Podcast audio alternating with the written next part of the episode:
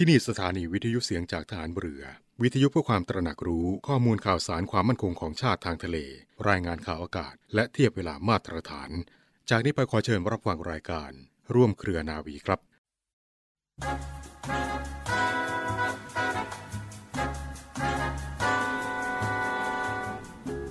คนไม่มีความสุจริตคนไม่มีความมั่นคง ชอบแต่มักง่าย ไม่มีวันจะสร้างสารรประโยชน์ส่วนรวมที่สำคัญอันใดได้ ผู้ที่มีความสุจริตและมีความมุ่งมั่นเท่านั้น จึงจะทำงานสำคัญยิ่งใหญ่ที่เป็นคุณประโยชน์แท้จริงได้สำเร็จ พระบรมราโชวาทของพระบาทสมเด็จพระบรมชนากาธิเบศรมหาภูมิพล อดุลยเดชมหาราช บรมนาถบพิตรในพิธีพระราชทานปริญญาบัตรแก่นิสิตจุฬาลงกรณ์มหาวิทยาลัย 12 กรกฎาคม 2522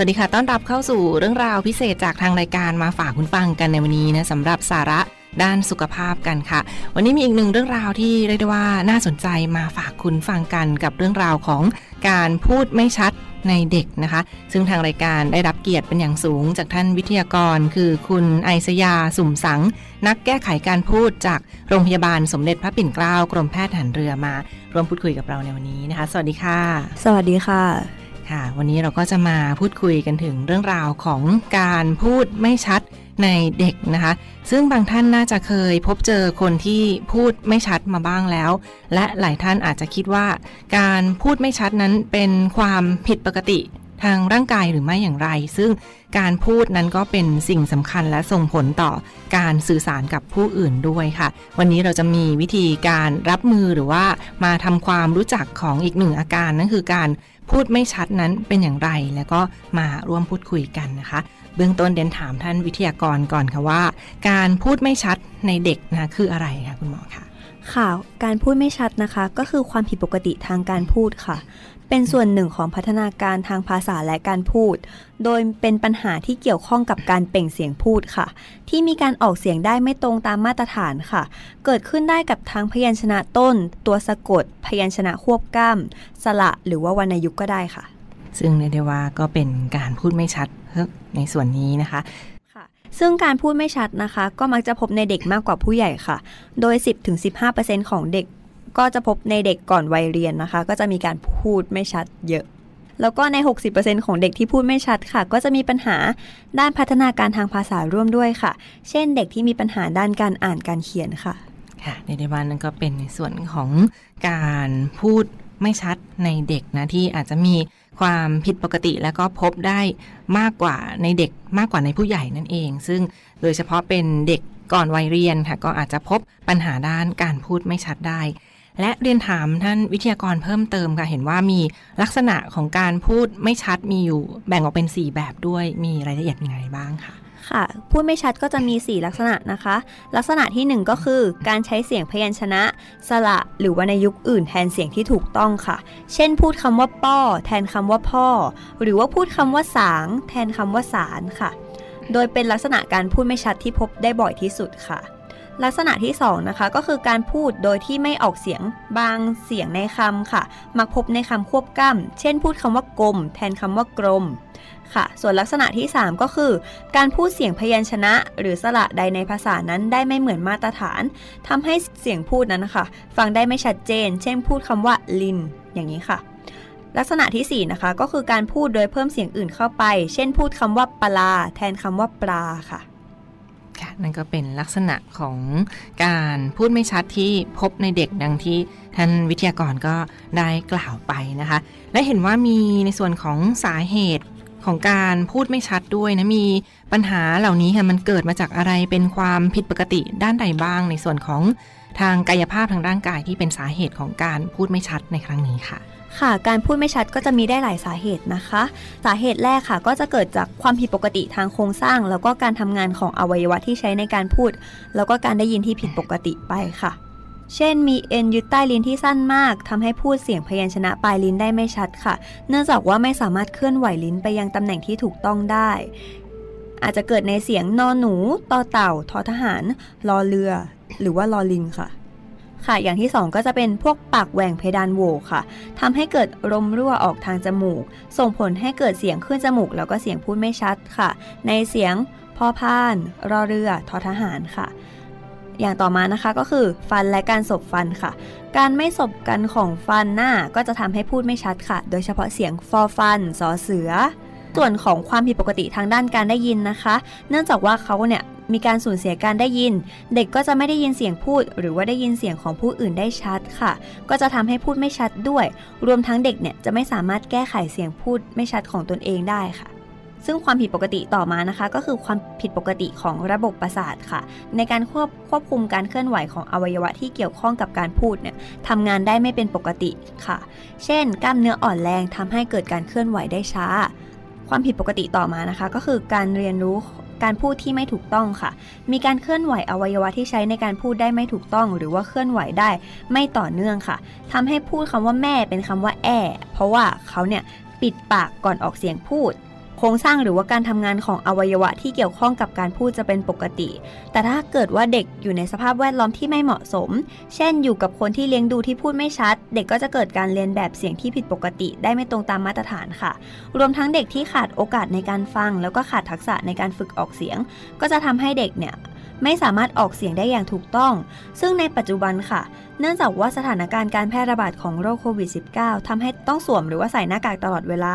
ส่งผลให้เด็กไม่สามารถเห็นรูปปาก หรือว่าเห็นตัวอย่างของการพูดที่ถูกต้องได้เนี่ย ก็จะทำให้เกิดเสียงพูดไม่ชัดได้ค่ะ หรือว่าบางทีเด็กมีแบบอย่างในการพูดไม่ดีค่ะ เช่น ผู้ใหญ่ในบ้านพูดเร็ว เด็กก็จะติดลักษณะการพูดเร็วร่วมด้วยค่ะทำให้เกิดเสียงพูดไม่ชัดตามมา รวมทั้งเด็กที่อยู่กับหน้าจอโทรทัศน์ หรือว่าดูโทรศัพท์เป็นเวลานานค่ะ ก็จะทำให้เด็กเนี่ยมีพฤติกรรมการออกเสียงที่พูดไม่ชัดด้วย ปัญหาการพูดไม่ชัดที่เป็นความผิดปกติของโครงสร้างอวัยวะที่เกี่ยวข้องกับการพูดต่างๆ เหล่านี้นะรวมทั้งก็เป็นปัญหาที่พบได้บ่อยในกลุ่มเด็กเล็กเด็กวัยเรียนต่างๆ เหล่านี้ก็เป็นปัญหาที่เด็กพูดไม่ชัดแล้วผู้ใหญ่ไม่แก้ไข อาจจะมองเอ๊ะ เป็นแค่หน้าเอ็นดู หรือว่าหน้าหัวเราะเหล่านี้นะก็อาจจะกลายเป็นปัญหาได้นะดังนั้นก็เป็นสิ่งผิดปกติที่อาจจะต้องระมัดระวังสำหรับคุณพ่อคุณแม่ ผู้ปกครองท่านใดที่มีบุตรหลานนะก็ลองสังเกตอาการของลูกน้อยของเราเพื่อให้มีความถูกต้องในการสื่อสารด้วยเช่นเดียวกันนะคะและเห็นว่ามีอีกหนึ่งวิธีการแก้ไขด้วยนะสำหรับปัญหาการพูดไม่ชัด ในเด็กมีวิธีการแก้ไขได้หรือไม่อย่างไรคะเรียนถามท่านวิทยากรค่ะค่ะ การพูดไม่ชัดนะคะ ก็จะสามารถแก้ไขไปตามสาเหตุดังที่กล่าวไปได้เลยค่ะ ถ้าหากว่าเด็กมีปัญหาด้านการได้ยิน ปัญหาโครงสร้างอวัยวะที่ใช้ในการพูดค่ะ เช่น ปากแหว่งเพดานโหวก็จะต้องพบแพทย์และผู้เชี่ยวชาญเฉพาะทางเพื่อวินิจฉัยแล้วก็แก้ไขค่ะ เช่นโสตศนาสิกแพทย์ หรือว่าศัลยแพทย์เป็นต้นค่ะ ถ้าหากเด็กมีปัญหากล้ามเนื้ออ่อนแรงหรือว่าไม่ค่อยขยับ อาจจะต้องแก้ไขเบื้องต้นผ่านการนวดกระตุ้นหรือเพิ่มสัมผัสค่ะ ถ้าหากว่าไม่มีปัญหาการได้ยินหรือว่าปัญหาโครงสร้างอวัยวะที่ใช้ในการพูด หรือว่าความผิดปกติของระบบประสาทค่ะ นักแก้ไขการพูดก็จะพิจารณาตามหลักการออกเสียง ตามพัฒนาการการออกเสียงดังต่อไปนี้นะคะ อายุ 2 ปีถึง 2 ปีครึ่งค่ะ ก็จะดูเสียงมอม้านอนหนู หอหีบ ยอยักษ์ คอควาย ออ่างค่ะ อายุ 2 ปีครึ่งถึง 3 ปี จะดูเสียงวอแหวน บอใบไม้ กอไก่ ปอป่า เพิ่มเติมค่ะ อายุ 3 ปีถึง 3 ปีครึ่ง จะดูเสียงทอทหาร ตอเต่า ลอลิง จอจาน พอพัน เพิ่มเติมค่ะ อายุ 3 ปีครึ่งถึง 4 ปี จะพิจารณาเสียงงองูดอเด็กเพิ่มเติมค่ะ อายุ 4 ปีถึง 4 ปีครึ่ง จะดูเสียงฟอฟันเพิ่มเติมนะคะ อายุ 4 ปีครึ่งถึง 5 ปี จะดูเสียงชอช้างเพิ่มเติมค่ะ อายุ 5 ปีถึง 5 ปีครึ่ง ก็จะดูเสียงสอเสือค่ะ อายุ 7 ปีนะคะ ในอายุ 7 ปีนอกจากเสียงต่างๆ ที่กล่าวมาแล้ว เสียงรอเรือก็จะต้องชัดเจนเพิ่มเติมค่ะค่ะส่วนใน สระแล้วก็วรรณยุกต์นะคะ ควรชัดเจนในช่วงอายุ 2 ปีครึ่งถึง 3 ปีครึ่งค่ะเรียกได้ว่าก็เป็นในส่วนของการออกเสียงดังที่ท่านวิทยากรได้กล่าวไปนะซึ่งก็จะมีวิธีการฝึกการพูดด้วยนะ เห็นว่ามีการฝึกออกเสียงจากง่ายไปยากด้วยอย่างไรบ้างค่ะ การฝึกพูดไม่ชัดนะคะ ก็จะออกเสียงจากง่ายไปยาก โดยจะเลือกเสียงที่เด็กพูดตามได้ชัด แต่ว่ายังพูดเองได้ไม่ชัดค่ะ แล้วก็จะเลือกตามช่วงวัยช่วงอายุตามหลักพัฒนาการการออกเสียงตามที่ได้กล่าวไปนะคะ เสียงพูดไม่ชัดทีละเสียงค่ะ โดยฝึกจากคำที่ไม่มีความหมายหนึ่งพยางค์สองพยางค์สามพยางค์จากนั้นก็จะฝึกในระดับคำที่มีความหมายหนึ่งพยางค์สองพยางค์วลีประโยค ฝึกในการ สนทนาในชีวิตประจำวันค่ะ โดยที่เด็กจะต้องคงความสามารถในการออกเสียง เพื่อที่จะสามารถพูดเสียงนั้นๆ ได้ชัดในชีวิตประจำวัน แล้วจึงจะเปลี่ยนไปฝึกเสียงพูดไม่ชัดเสียงอื่นต่อค่ะค่ะในในวันนั้นก็เป็นวิธีหรือว่าแนวทางที่ทางการแพทย์เขาก็จะมาฝึกแล้วหรือว่านักแก้ไขการพูดก็จะมาฝึกบำบัดให้สำหรับเด็กที่มีปัญหาทางด้านการพูดไม่ชัดในเด็กต่อไปนั่นเองค่ะ และสุดท้ายนี้ค่ะเห็นว่ามีประเด็นของ ผลเสียจากการพูดไม่ชัดด้วยนะว่า มีส่งผลเสียต่อน้องๆ หนูๆ อย่างไรบ้างคะค่ะ การพูดไม่ชัดนะคะ ก็จะมีผลเสียเลย โดยเฉพาะเด็กในวัยเรียนค่ะ ที่จะทำให้มีปัญหาด้านการอ่าน เพราะเด็กมักจะสะกดคำตามที่ตัวเองพูดค่ะทำให้ครูผู้สอนเนี่ยแยกไม่ออกว่าเด็กอ่านคำนั้นไม่ได้ หรือว่าเป็นเพราะว่าเด็กพูดไม่ชัดค่ะ เช่นเดียวกับการเขียนสะกดคำเนื่องจากเด็กมักจะเขียนสะกดคำตามลักษณะของการพูดไม่ชัดของตนเอง เช่น พูดคำว่ากบเป็นคำว่าตบ เมื่อคุณครูให้เขียนคำว่ากบ เด็กก็จะเขียนคำว่าตบตามที่ตนเองสะกดค่ะ และผลกระทบที่ตามมาจากการอ่านการเขียนนะคะ ก็จะเป็นเรื่องผลการเรียนค่ะ เนื่องจากว่าเด็กพูดไม่ชัด ก็อาจจะทำให้ถูกผู้อื่นล้อเลียนทำให้ไม่กล้าพูดสื่อสารกับผู้อื่น กลายเป็นคนเก็บตัวแยกตัว ไม่กล้าถามคำถามจากคุณครู หรือว่าเพื่อนเมื่อเรียนไม่เข้าใจนะคะ ส่งผลทำให้เกิดการตอบคำถาม การเรียนในห้องเรียนค่ะ รวมทั้งขาดโอกาสในการฟังแล้วก็ขาดทักษะในการฝึกออกเสียง ก็จะยิ่งทำให้เด็กไม่สามารถออกเสียงได้อย่างถูกต้องร่วมด้วย แล้วยิ่งเมื่อพูดไม่ชัดจนติดเป็นนิสัย แล้วก็ไม่ได้รับการแก้ไขนะคะ ก็จะส่งผลยาวไปจนถึงการทำงานเลย เนื่องจากว่าเขาเนี่ยมีผลการเรียนที่ไม่ดีแล้ว ก็จะทำให้ขาดโอกาสในการยื่นสมัครงาน รวมทั้งส่งผลเสียต่อบุคลิกภาพทำให้ขาดความมั่นใจในการติดต่อสื่อสารกับผู้อื่นด้วยทำให้เกิดปัญหาการปรับตัวแล้วก็การเข้าสังคมตามมาค่ะ เรียกว่านี่ก็คือเรื่องราวที่มาฝากคุณฟังกันในวันนี้นะคะเรื่องราวของปัญหาการพูดไม่ชัดในเด็ก และต้องขอขอบพระคุณเป็นอย่างสูงค่ะ ท่านวิทยากร คุณไอสยา สุ่มสัง นักแก้ไขการพูดจากโรงพยาบาล สมเด็จพระปิ่นเกล้ากรมแพทย์ทหารเรือนะคะที่กรุณาให้เกียรติมา รวมพูดคุยกับเราในวันนี้ และพบกันใหม่ในตอนหน้าค่ะวันนี้สวัสดีค่ะ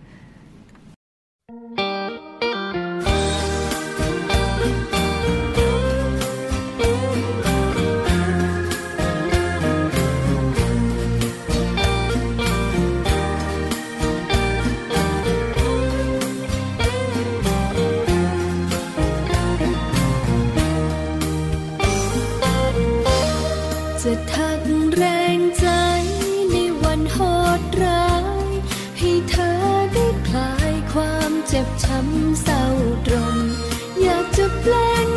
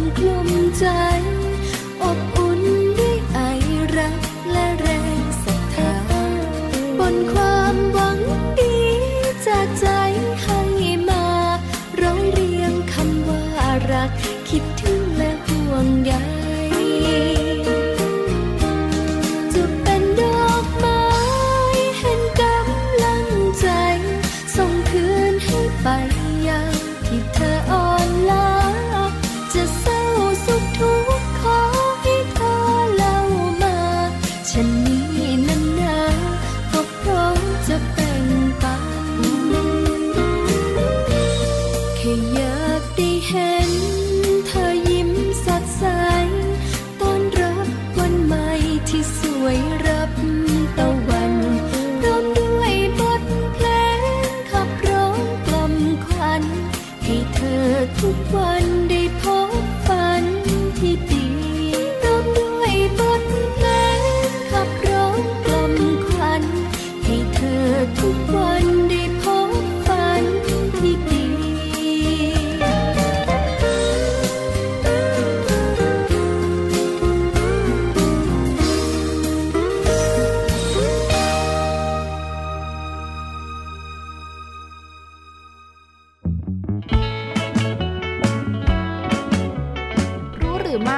10 ทักษะสำคัญที่เด็กยุคนี้ควรมีค่ะ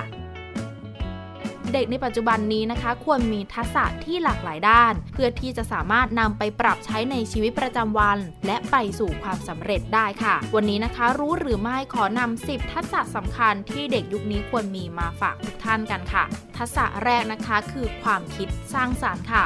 เป็นทักษะที่ช่วยให้เด็กสามารถนำความรู้และประสบการณ์ที่มีมาประยุกต์ และสร้างเป็นไอเดียใหม่ๆ เพื่อช่วยในการทำงานให้มีประสิทธิภาพมากยิ่งขึ้น รวมถึงการมีความคิดหรือจินตนาการในการประดิษฐ์คิดค้นสิ่งใหม่ๆ ค่ะ 2. ทักษะในด้านของการสื่อสาร เป็นทักษะที่สำคัญในการสร้างปฏิสัมพันธ์ระหว่างบุคคล ทั้งในการทำงานและในชีวิตประจำวัน การมีทักษะในการสื่อสารจะช่วยให้เด็กเป็นทั้งผู้ฟัง และผู้พูดที่ดี รวมถึงช่วยสร้างความเข้าใจในการสื่อสารระหว่างผู้พูดและผู้ฟังค่ะ ทักษะที่ 3 ทักษะของการคิด วิเคราะห์เป็นทักษะที่ช่วยให้เด็กเกิดกระบวนการคิด โดยใช้วิจารณญาณ หรือการตัดสินใจอย่างมีเหตุผล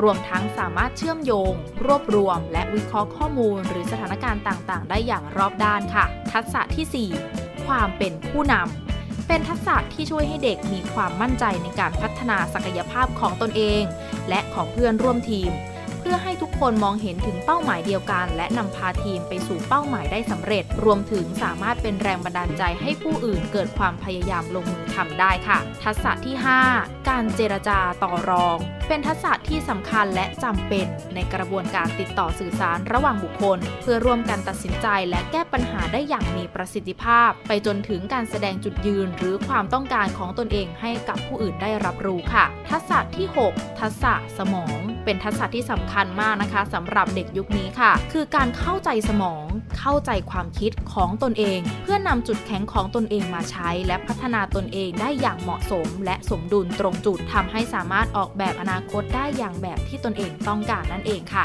ทักษะที่ 7 กรอบความคิดแบบเติบโต เป็นทักษะที่ช่วยให้เด็กรู้จักมองความล้มเหลวหรือข้อผิดพลาดเป็นเรื่องท้าทาย และเรียนรู้จากข้อผิดพลาด เพื่อให้ตัดสินใจได้ดียิ่งขึ้นในครั้งต่อไปค่ะ ทักษะที่ 8 ความเฉลียวฉลาดด้านสังคม เป็นทักษะที่ช่วยให้เด็กนะคะ สร้างความสัมพันธ์กับผู้อื่นได้ ทั้งการเป็นผู้พูดและผู้ฟังที่ดีเข้าใจและเห็นอกเห็นใจผู้อื่น ยอมรับในความแตกต่าง รวมถึงสามารถควบคุมการแสดงออกของตนเองได้อย่างเหมาะสมกับสถานการณ์ค่ะ ทักษะที่ 9 ความฉลาดในการแก้ปัญหา เป็นทักษะที่ช่วยให้เด็กสามารถปรับตัวได้ดีเมื่อเผชิญกับปัญหา รวมถึงพยายามหาทางแก้ไขปัญหา และสามารถเอาชนะอุปสรรคได้ด้วยตนเองโดยไม่ย่อท้อค่ะ และทักษะสุดท้ายนะคะ คือทักษะที่ 10 ความฉลาดด้านอารมณ์ เป็นทักษะที่ช่วยให้เด็กสามารถควบคุม และจัดการกับอารมณ์ของตนเองได้ดี รวมถึงสามารถคาดเดาและเข้าใจอารมณ์ของผู้อื่นได้ค่ะต่อเนื่องกันในช่วงนี้ค่ะมีอีกหนึ่งข่าวสารบรรยากาศกิจกรรมจากกองทัพเรือมาฝากกันค่ะเป็นในส่วนของการฝึกคอบบาโกประจำปี 2566 หรือคอบบาโก2023 กันในครั้งนี้ค่ะ ในส่วนของกองทัพเรือได้จัดพิธีเปิดการฝึกคอบบาโก 2023 ซึ่งก็ไปจัดกันที่สถานีการบิน กองการบินทหารเรือกองเรือยุทธการ จังหวัดระยอง ซึ่งมีในส่วนของผู้บัญชาการทหารสูงสุด เอกอัครราชทูตสหรัฐอเมริกาประจำประเทศไทย และผู้บัญชาการกองกำลังสหรัฐอเมริกา ภาคพื้นอินโดแปซิฟิก ได้เป็นประธานร่วมในพิธีเปิดการฝึกคอบาโก 2023 ซึ่งไปจัดกันที่สถานีการบินกองการบินทหารเรือ กองเรือยุทธการจังหวัดระยองที่ผ่านมาค่ะ นอกจากนี้ก็มีผู้แทนจากหน่วยงานประเทศต่างๆ เข้าร่วมบรรยากาศการฝึก ประกอบไปด้วยเอกอัครราชทูตญี่ปุ่น ประจำประเทศไทย เอกอัครราชทูตเกาหลีใต้ เอกอัครราชทูตอินโดนีเซียประจำประเทศไทย และเอกอัครราชทูตมาเลเซีย ประจำประเทศไทย รวมทั้งเอกอัครราชทูต สิงคโปร์ประจำประเทศไทย เข้าร่วมบรรยากาศในพิธีเปิดการฝึกคอบาโก 2023 ค่ะเดเดวาก็เป็นอีกหนึ่งกิจกรรมที่สำคัญประจำปีนี้นะคะในส่วนของการฝึก Cobra Gold ซึ่งถือได้ว่าเป็นการฝึกร่วมผสมทางทหารที่มีขนาดใหญ่ที่สุดในภูมิภาคเอเชีย ตะวันออกเฉียงใต้ในครั้งนี้นะคะ ซึ่งกองทัพฝ่ายไทย กองทัพไทย และกองกำลังสหรัฐอเมริกา ภาคพื้นอินโดแปซิฟิกก็ได้ร่วมกันเป็นเจ้าภาพจัดการฝึกในประเทศไทยเป็นประจำทุกปีนะคะ ซึ่งในปีนี้ก็เป็นครั้งที่ 42 แล้วในการฝึกครั้งนี้อย่างต่อเนื่องมาจนถึงปัจจุบัน มีประเทศใดบ้างที่เข้าร่วมการฝึกของ Cobra Gold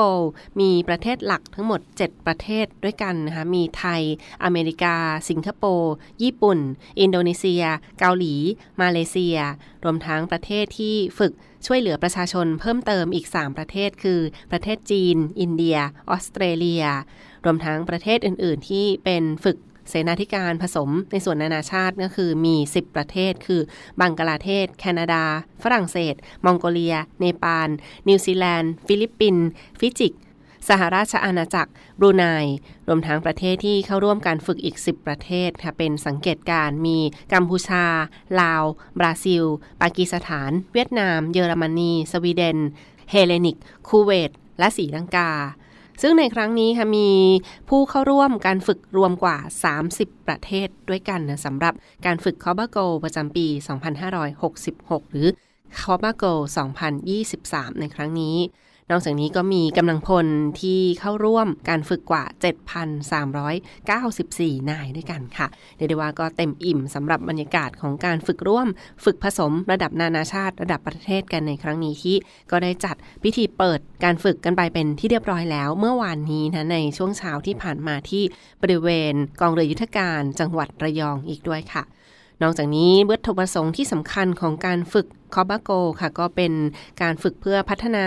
ความสัมพันธ์ทางการทหารมิตรประเทศที่เข้าร่วมในการฝึกนะคะ แล้วก็มีสถานการณ์จำลองสถานการณ์รบในรูปแบบต่างๆ และวิกฤตต่างๆ อีกด้วย รวมทั้งการช่วยเหลือพี่น้องประชาชนต่อไปค่ะ